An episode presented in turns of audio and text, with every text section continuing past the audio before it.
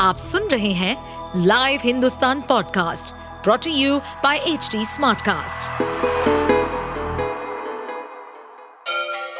Ganga किनारे बसे राज्य उत्तर प्रदेश की खबरें पॉडकास्ट में आपका स्वागत है इस पॉडकास्ट में हम सुनेंगे छोटे शहर इटावा से लेकर राजधानी लखनऊ, चमड़े के शहर कानपुर और राम की नगरी अयोध्या जैसे सभी शहरों से जुड़ी राजनीति, विकास, मनोरंजन दल बदल फरेब और अपराध जगत की सभी खबरें यूपी सहित देश भर को सन्न कर देने वाले देवरिया हत्याकांड मामले में प्रेमचंद यादव की पत्नी शीला यादव ने पति की हत्या में दर्ज केस पर सवाल खड़े किए हैं।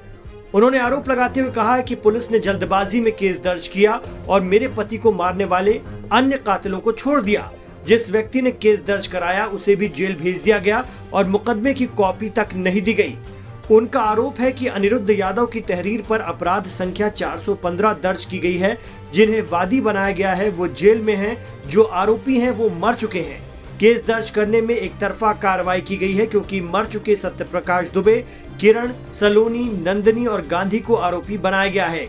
जबकि इस घटना में अन्य लोग भी शामिल रहे हैं, जिनका नाम केस में दर्ज नहीं किया गया है।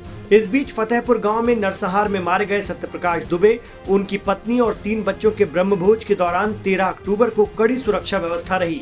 पुलिस और प्रशासन ने इसके लिए पुख्ता इंतज़ाम किए थे। अन्य दिनों की अपेक्षा गाँव में सख्ती बढ़ा दी गई थी। लेहड़ा गाँव की हर गली में भारी संख्या में पुलिस और पीएसी तैनात थी। सीईओ कार्यक्रम स्थल पर खुद मौजूद होकर नज़र बनाए हुए थे। पुलिस ने गाँव में बाहरी लोगों के प्रवेश पर प्रतिबंध लगा दिया था। सुरक्षा को देखते हुए गाँव को चार सेक्टर में बांटकर मुस्तैदी से नज़र रखी जा रही थी। नरसंहार के बारहवें दिन लेहड़ा टोला में मृतक सत्यप्रकाश दुबे के साथ ही उनकी पत्नी किरण दुबे बेटी सलोनी, बेटे गांधी और छोटी बेटी नंदिनी का शुक्रवार को ब्रह्मभोज हुआ, जिसमें दिन भर नेताओं के पहुँचने का सिलसिला जारी रहा। प्रदेश सरकार के दर्जा प्राप्त राज्य मंत्री पंडित सुनील भराला ने लेहड़ा टोला पहुंचकर शोक जताया। उन्होंने कहा कि ये घटना बहुत ही दुर्भाग्यपूर्ण है। ऐसी घटना में हत्यारों को बचाने की बात करना बेहद निंदनीय है। दोषी को कठोर सजा मिलना चाहिए। उन्होंने कहा कि वो समाजवादी पार्टी सुप्रीमो अखिलेश यादव से मिलकर कहेंगे कि इसे जातीय रूप न दे। इसके अलावा कई अन्य नेता और संगठनों के प्रमुख देवेश दुबे को सांत्वना देने लेहड़ा टोला गाँव पहुँचे थे। खंडहर हो चुके घर के आँगन में ही विधि विधान से शैयदान किया गया। कार्यक्रम में देवेश के रिश्तेदार और कुछ अन्य लोग ही मौजूद रहे। गाँव में धारा 144 लागू होने के चलते कम लोगों को ही कार्यक्रम में शामिल होने की अनुमति मिली थी। अपने खंडर मकान को देखकर देवेश दुबे फफक फफक कर रोने लगा। देवरिया स्थित संस्कृत महाविद्यालय के प्राचार्य की देखरेख में ये पूजा हुई। इसके बाद शाम चार बजे के लगभग खंडर वाले मकान के आँगन में विधि विधान से शैयादान किया गया। आँगन में ही ब्राह्मणों को भोज कराया गया। भोजन शहर के एक मैरिज हॉल में बनाया गया था। यहाँ से गाँव लेकर आया गया, जिसे ब्राह्मणों को परोसा गया।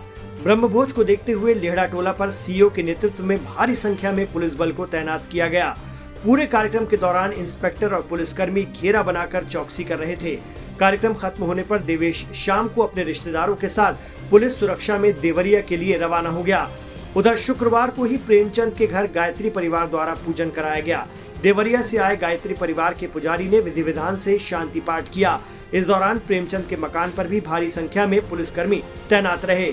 वहीं समाजवादी पार्टी के राष्ट्रीय अध्यक्ष अखिलेश यादव 16 अक्टूबर को फतेहपुर गाँव जाएँगे। वो यहाँ पीड़ितों से मिलने के साथ ही मृतकों को श्रद्धांजलि देंगे। उनके आगमन की सूचना के बाद पुलिस प्रशासन ने तैयारियाँ शुरू कर दी हैं। फ़िलहाल गाँव में बहुत ज़्यादा लोगों को जाने की अनुमति देने के मूड में प्रशासन नहीं है। आप सुन रहे थे हमारे पॉडकास्ट उत्तर प्रदेश की खबरें। ऐसे ही अपराध जगत से जुड़ी, चुनौतियों से भरी राजनीति और विकास की खबरों जैसी अन्य जानकारी के लिए सुनते रहिए हमारे इस पॉडकास्ट को। इस पॉडकास्ट पर अपडेटेड रहने के लिए हमें फॉलो करें एट एच डी हम सारे मेजर सोशल मीडिया प्लेटफॉर्म पर मौजूद हैं।